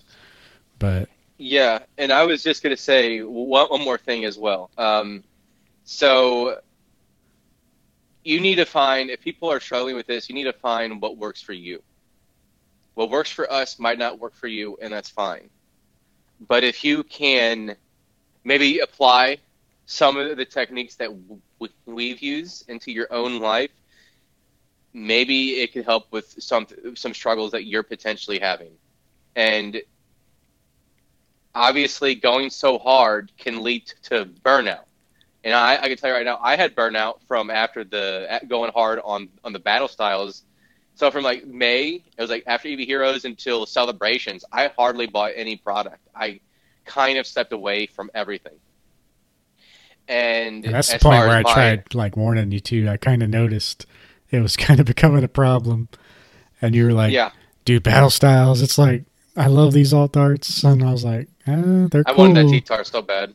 Yeah, I, I was like, "It's so cool," and I but yeah, it's got some good stuff, and it's still a good set. I mean, all the sets now are great, but yeah, the way you were talking, I was like, it's gonna be good, but it's not gonna be like, you know, that good. Like this is the norm, and if you look at the norm, it's not the top of the norm. but you know, you just kind of have to experience a lot of that for yourself sometimes. And a lot of times, going so hard, you know, a flame that burns twice as hard will fizzle out twice as fast. And I I think that if you do approach burnout, that's okay. That doesn't mean you've you've lost your love for Pokemon or the Pokemon TCG. You can you can remove yourself or really really limit yourself within the hobby for a few months, if it's financially or just for your mental health. That's completely fine. Mental health is very important, especially if you find that it's impacting your spiritual aspect, your emotional aspect, all these things. And you can come out from burnout after a little time. Like I got burned out going from place to place uh, trying to find sealed product. I mean, I spent for for I remember for uh, Shining Fates, I spent eight hours. I took the day off because it was it was the my birthday weekend, and trying to get shiny fates, but there was a big winter storm in Texas. Y'all probably remember it. And GameStop is based in Texas, and all this stuff was coming from there because of the ice storm, and there wasn't any sealed product. And I spent so much hours trying to get that product because I wanted to open the set, and only to find out that you know it was a waste of time. And that that, that was kind of like the final straw. I was yeah. burned out from from going to those places, but you find other passions within the hobby. Educate yourself on the hobby and other things and then find other passions and you, and you might recover from burnout faster than than normal and finally one other thing I, I, I wanted to say was i cannot preach this enough but just take anytime you're having struggles with anything not just pokemon just remember one day at a time we can only do what we can do. Yep. The biggest thing that helps for me is like I have many interests and a lot of the interests aren't as big as Pokemon, but like I'll be obsessed with one at a time, rotating. A lot of times, you know, I'll just back off and like just start dabbling in another interest, like uh, playing kendama is one, or listening to music is one. Like I'll just step back and instead of playing Lost Ark, maybe I'll just turn on some music and play kendama, and that really does a a good job is like mentally resetting and like showing me like there's other stuff out there aside from this one thing right now. So yeah, resetting is very important. We, we've kind of come to realize through this conversation, isn't it? Being Yeah. able to s- step back to square one is important. Yeah, for sure. Well, man, pretty pretty good main topic there. I know. Once I guess we can wrap it up and say like, once again, we're not therapists or anything. This is Yeah, just yeah. our experience. Uh, you know, so once again, I guess you know I, I sound like a broken record. And one more thing, you know, from the Jackie Chan Adventures, and one more thing, and one more Um, thing, Jackie, Jackie. you're messing. It. but uh, yeah. So the last thing I, I just wanted to say, you know, the one one more thing um, was we are not therapists. This is our personal stories that we've used that we hope could be beneficial to just one listener to this podcast. For sure. All right. Well, I guess that brings us to the Q and A. We're gonna keep this last part of the podcast. We got the Q and the game corner, but we're gonna keep it pretty short because you know, in-depth topic. That's a good spot to end on its own, so we don't want to take up too much time or too much more time, and uh, allows us all to reflect on the knowledge. but uh, for Q and A's, I mean, I- wouldn't even count this as a question now based on what we talked about, but just a quick Okay. little question for you. I mean, um, when do you know your need to step back, and what was your biggest regret in collecting? I mean, I assume the the step back point would be with your with your dad, and the biggest regret would be kind of your experience with battle styles and all that. Um, yeah, for for my uh, for me, um, I was starting to become aware. Uh, like, yeah, with my dad and his Alzheimer's, I knew it was bad, but he never like one thing. Even whenever it was getting bad, he never like he always recognized who I was. Which for a lot of people with Alzheimer's, that's actually huge. The fact that he was able to still recognize that says a lot. Um, but kind of like towards the end there, um, whenever he, he did pass, that was a very sombering moment. And obviously, I played to, to, to like that's how I, I was able to escape from reality. But so that kind of kind of crept up on you, and then it was there, Yeah. and then you're like, oh shit, you know. That- that was the wake up call. That was the first wake up call and the beginning of the end for me playing Pokemon Go hardcore. I, I still play dedicated, but like hardcore, and like usually there, there's there's something that there's a moment where you're that there's like a sombering moment that happens that it just triggers something in your mind, and you take a step back and, and you you realize it. But the most important thing is always try to be self aware, or, or may- maybe not too self aware, but like every so often, maybe, maybe just once a day, take a look. If, if you're if you're thinking about you're worried about your situation, take a step back and look at what's going on.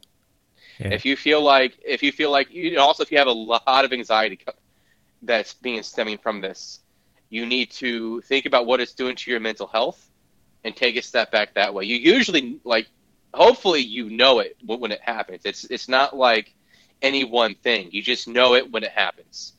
But the important thing I've learned going forward is being self-aware of my situation always. Um, so being if knowing that which which is the crossing limit, the the tipping point of when I've stepped over the line from a passion obsession to addiction. And thankfully, like you know, when I, I came back, I put myself, I put parameters on myself, like strict guidelines and how I was going to play, and I've stuck to them, yeah. and that's very important. Yeah, now nowadays I'm gonna have to really limit myself for the uh for the games especially. Like I already kinda do that, but I mean I let myself slip sometimes and just go because maybe I'm not like, you know, doing anything in the next few months or whatever. But I just uh, need to limit myself more of actually initiating it. But one of the points for me was like, you know, Gears of War 2 days, we really didn't have any responsibilities to like trigger anything. We were just in high school and whatnot. So I eventually just burned out. And then the leaderboards actually got hacked where like everyone on the leaderboards was like a, uh, you know, people who had hacked and put in fake stats in there. So at that point, like I didn't care about it at all. So I was like, good, you know, I don't have to worry about the leaderboards anymore. so maybe that was a thing, but yeah, Pokemon Go. I mean, that's pretty pretty much the biggest thing because, like I said, my passion and obsession collided and formed an addiction. And it's when you know I'd get a little bit of free time and you know ask people around me like, "Oh, I might just run into town real quick," and then I'd speed to town, play as much as I could, speed back home because I was running late. So that's that was the main point for me. That's when I realized that I needed to take. Like I knew the action that I needed to take all along, even you know throughout my whole life with games, but it was time to actually enact on it and do it. Yeah, and you and you also mentioned what was like one of the worst purchases or parts of collecting that I made. It was yes, 100% battle styles. Oh my god, it's uh, it's almost embarrassing to talk about, but like because I gave into FOMO so hard. That that's that's really what it was the hype with the alternate arts and I, like I said, I was making money from all these sets. I'm like, I, I, I can't lose. I can't possibly miss. And so it basically ended up being like a, a case worth. So it's like over nine hundred dollars. And obviously, we all know how how far those uh, battle styles went down too. Was it like eighty eight bucks? Yeah, or something like that. Pretty good. So I mean, yeah, I mean, do the math. Three hundred fifty bucks. I spent more than I should have. Like that's a lot. um, yeah. Like that, that can at least for my collection, that that could that could really hit some goals right now. Um, but I mean, it is what it is. It's it's water under the bridge. You learn from your mistakes, and understand and acknowledge your mistakes. Don't just be like, "Oh no, I didn't make a mistake. I'm just a more." You know, don't deflect blame. Accept your fault. Accept where you messed up and learn from it. And obviously, looking back, you can say, "Oh, that was a stupid decision." But honestly, that was only like month four of me being into the hobby. you know, yeah, like it, it wasn't that long ago, but that was only month four of me going hard in the hobby, and I was still learning. And, and you were yes, gonna, the high, yeah, you were gonna have it either way, just because you were new. Yeah. And you, it was in a unique situation of being the most hype market ever. But the only things I, I never had really a specific buy regret. Um, just because I do a really good job, I think, of, you know, waiting and kind of planning it out. Um, the only things that you could say in near or in recent times is like uh, I did buy Eevee Heroes special box. I think they went down a little bit more after I bought it. Like I, but even then I waited and I bought one at like 380, I think, and then they went down to like 350. And yeah, I, think I, think they've actually came back so. up. They came back up a little bit. Um, and then another one yeah. was the uh, Ultra Premium Collection boxes. I did eventually buy one of those. Maybe. Oh, you did buy one of those? Yep, I did buy. Actually, got two, um, but this was a few months back. I thought I told you about it, but maybe I didn't. But you know, I I bought those and they they went down slightly more, but regardless of those, you know, I waited months on top of that and I know like I'm putting the money in those for like the long term. Like A, they're either going to be the most fun opening I could possibly think of. You know, being from the current modern era, it's going to bring me back to the craze times and I'm just going to have a bunch of fun opening it down the road or, you know, I could sell it and I have pretty strong confidence that they'll be at least what I bought them for or more. And with those two boxes in particular, I think they're going to be pushing a thousand dollars per box more you know it's still going to take a long time i think but as far as the ultra premium collection and the gold cards metal cards and then the eevee heroes which is a Japanese product of Evolving Skies. Um, I think those are pretty solid products for the future. And we're even seeing that with Evolving Skies. Like Evolving Skies remains to be like the strongest modern set. And, you know, there might be a reprint coming, but people just love the product. And if you look at Eevee Heroes, it's Evolving Skies minus, you know, the stuff people don't want, essentially, aside from Rayquaza. And it's all Eevee. so, and the box art is like some of the best they've ever made. It's just, I, I really like those two products quite a bit. All right. I uh, have a question for you now. Yeah. Well, I guess we can we can both answer. But I'm just gonna go ahead and say it to you first. Does Logan Paul's PSA 10 Illustrator exhibit grading as a farce? Hmm. Like not, not as. Yeah, not this, as uh, respectable, or like just kind I- of I think- like adds in a little funny this- business. I think what this individual was hinting at was one, the subjectivity of grading, how it not only varies from company to company, but it can vary from individual to individual. But also the fact that it was submitted what three, like four or five times Yeah. before by several people before it finally became a ten. And you almost have to wonder if it's. I mean, they obviously. I would say they knew who was who was submitting it, right?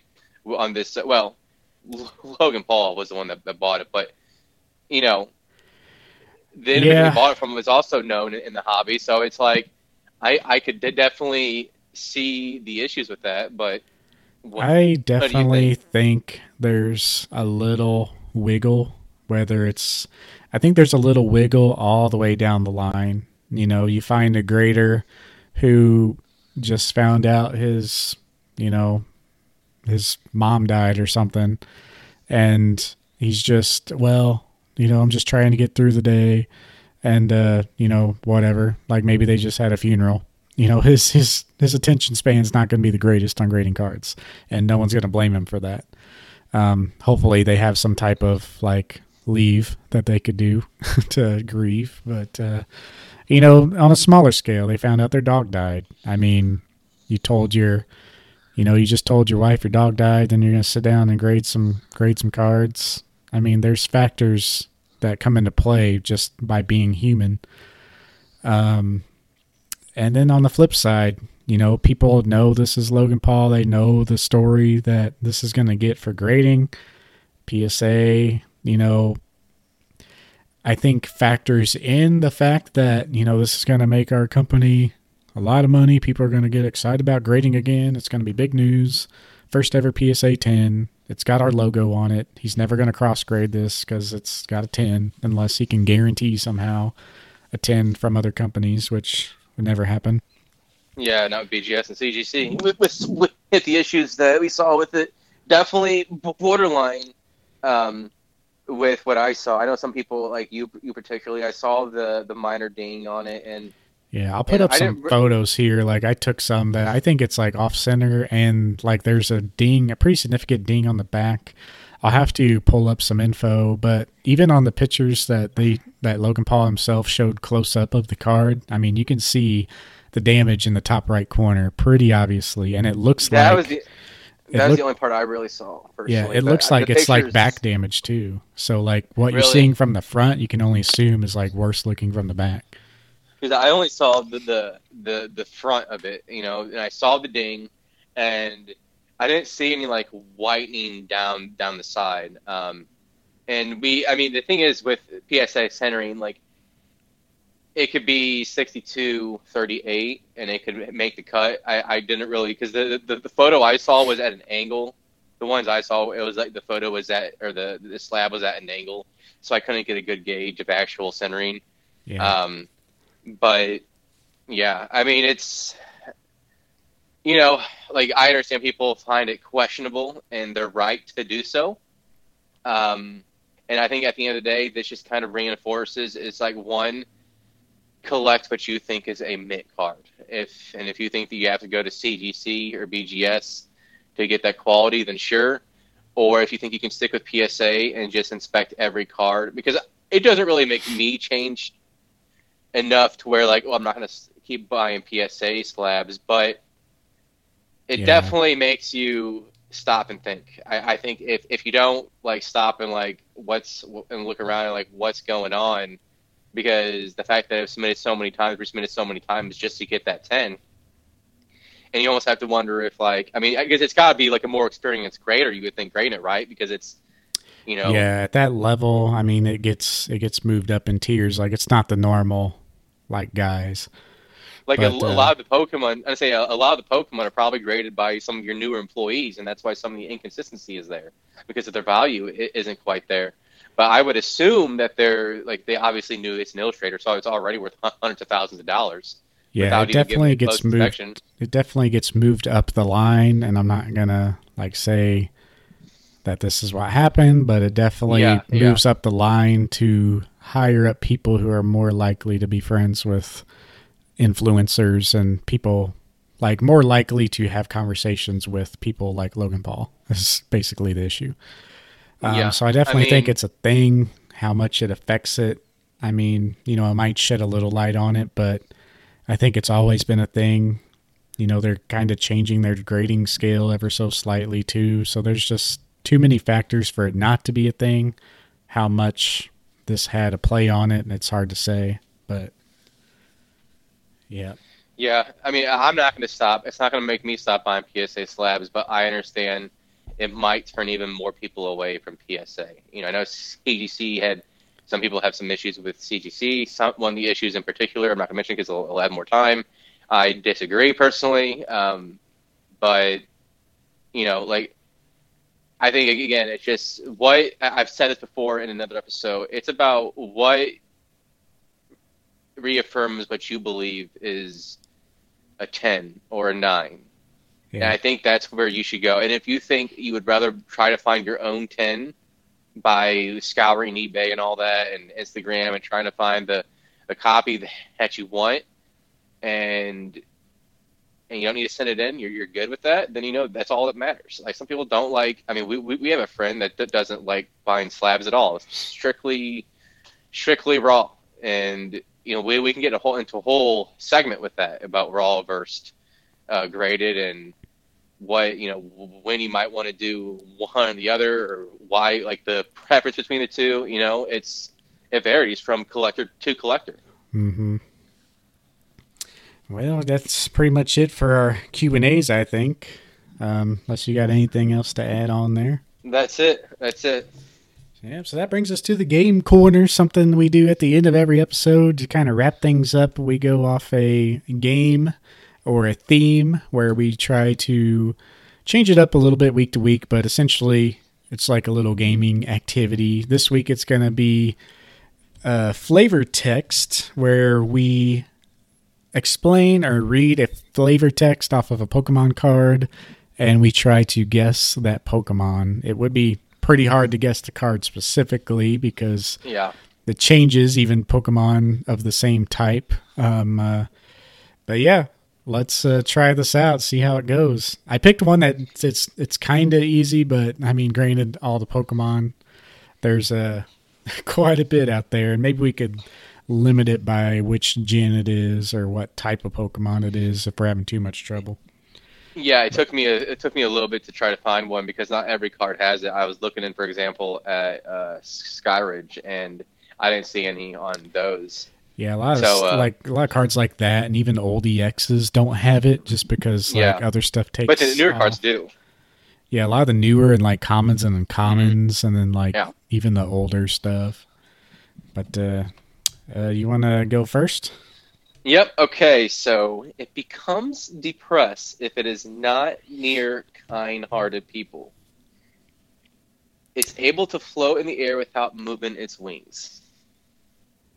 Huh.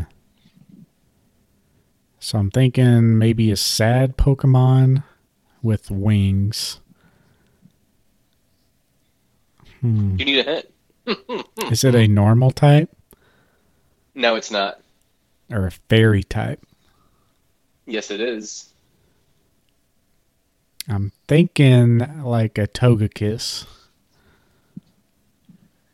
Is that your final guess? I don't know. The reason I'm thinking Togekiss is like he's got wings, but I don't think I've ever seen him flap wings, and he's like a happy Pokemon. Yeah, I would I would say Togekiss, and you could just tell me like no, and I can guess again, but It Togekiss. is not a Togekiss. It is not a Yeah. Togekiss. so it's a, it's a fairy type. Yeah, give me give me one hint. It's from Neo Destiny. Hmm. So what what type was it in Neo Destiny? Because it wasn't a fairy back then, right?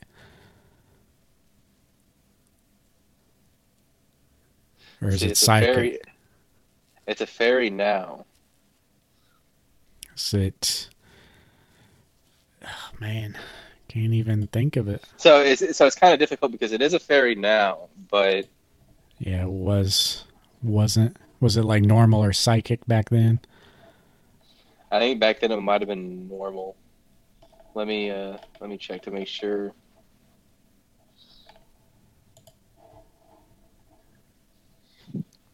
Say, let me go back to Neo Destiny and think. I mean, there's. There Yeah, a- it is. It was n- normal for uh for Neo Destiny. It was normal. So yeah, so yeah, so that was misleading because now it's considered fairy, uh, Gotcha. but not so anymore. kind of the same lines. Is it a togetic? Yes, it is. Oh, so I, I was on the right track. You were like like I almost thought you meant Togetic instead of Togekiss because Togekiss doesn't really have any wings. It's like a I mean I don't know if you'd call it. I mean they're like flaps. It's like a big old mantine, right? Yeah, it's like it's like like an airplane, like fixed wings. So that's why. But I feel like, like I feel like togetic. I just pulled up the card here now. Um, yeah, his wings are more prominent where they actually look like wings. But yeah, that's a that's a good card there. All right. Second Yeah, so attempt, what, not uh, too bad. Yeah. So also we we didn't, we didn't quite say this in the beginning, but the, like the flavor text, if you're not familiar, it's like the text at, at the bottom of the card, a decent amount of cards that's describing the Pokemon. It actually took me a little bit to find one because some of the ones from the from the earlier cards are, are very obvious. I know. I I was looking at that was- too. Yeah, like I didn't some realize of the Blastoise is like the the two the two cannons on the back of its shell. It's like okay, yeah, I almost did like light Arcanine. It was like this Chinese this Chinese Pokemon is uh you know, it's breathes a, flame wheel or whatever, and then when it Nice. takes too long to know what, what that is. So all right, ready for mine? I'm ready for yours. All right. It freezes its prey with its stare. If you should encounter one, remember not to look in its eyes. Is that Alakazam? That your final answer? um, stares into his eyes. Uh, oh, that'd be Hypno. It freezes its prey. Freezes its prey by staring into its eyes.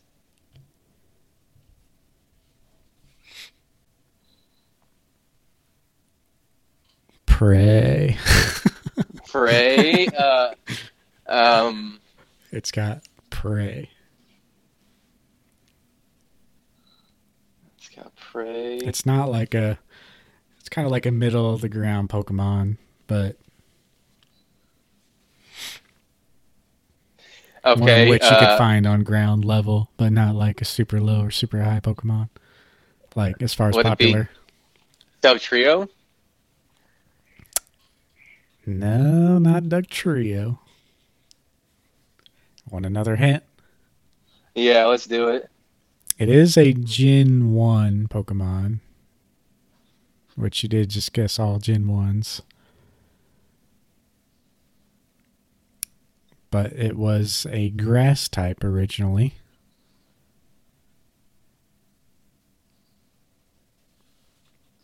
What changed from grass?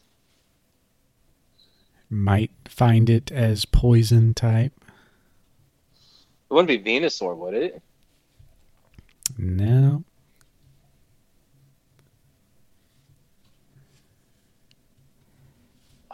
I was highlighting prey because like it's kind of a an animal in the normal world that would have prey. Arbok. No. No, he, he was never grass. But then he said ground, and I mean, there's only so many ground Pokemon that, that are even in there. Um, let me tell you. Yeah, yeah. I, let's do it. I, am not, going to get it. It was a dark Arbok. He was grass and rocket. Oh, that's right, because it's green. I remember now. I thought he was poisoned from, from the very beginning. Yep, it was the old Arbok. That feels so obvious now that you said it. Oh my god. Yeah, and the only reason I said ground levels because like you, you could find them on the ground. Like I was trying to give you other hints and stuff. But uh, but I never officially gave Arbok as my answer. I said it, but I never gave it as my answer. So. Yeah. Yep, freezes its prey in a stare. If you ever encounter one, remember not to look in its eyes. And then the artwork, All his right. like his like cape has eyes and yeah. teeth and stuff too. Yeah. All right. Well, that's pretty fun. I mean, yeah. we can maybe like stick to one gen at a time or something, and because you know once we start or expanding era. out, or, yeah, or era. era. We'll do, we'll do eras so that way it's the encompasses everything. It'll get a little more challenging as we go, I'm sure. But uh, yeah, because I'm not familiar with some of the later gens, like yeah. the eighth generation. I'm not really familiar with it all. Well, I mean that pretty much does it, guys. This was a little longer episode. Um, I think we had a good main topic. If you're struggling with anything, you know, feel free to reach out and we'll hit you up. We got the PokeTalk podcast YouTube channel. We're on pretty much everywhere where you can listen to your favorite podcasts. Um, we got the Instagram going. You can find the Linktree in the description of this and then on our Instagram for all our links. But uh, yeah, we pretty much want to wrap it up there with our next topic. Um, wouldn't say this is officially set in stone, but we're kind of thinking of maybe like a a grading episode, you know, maybe graded versus raw, kind of brush over the different grading companies once again, um, their influence in the hobby, or what one company versus the other has influence as far as buying and selling. Um, that's kind of why, you know, we wanted it to be next week because we can also dive more deeply into the CGC pop report and kind of give you our full thoughts on that rather than just grazing over it. Yeah, so, we are. I know it sounds like it's somewhat similar from the earlier episodes, but it is going to be more.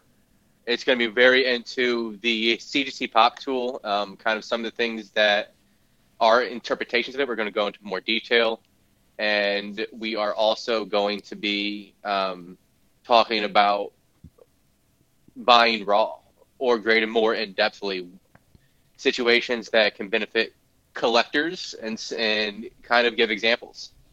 Yeah, for sure. Should be pretty good and hopefully you guys are enjoying it. I mean, even if it's the same topic, if it's a new discussion, I mean, I find myself listening to even the same discussions over and over sometimes.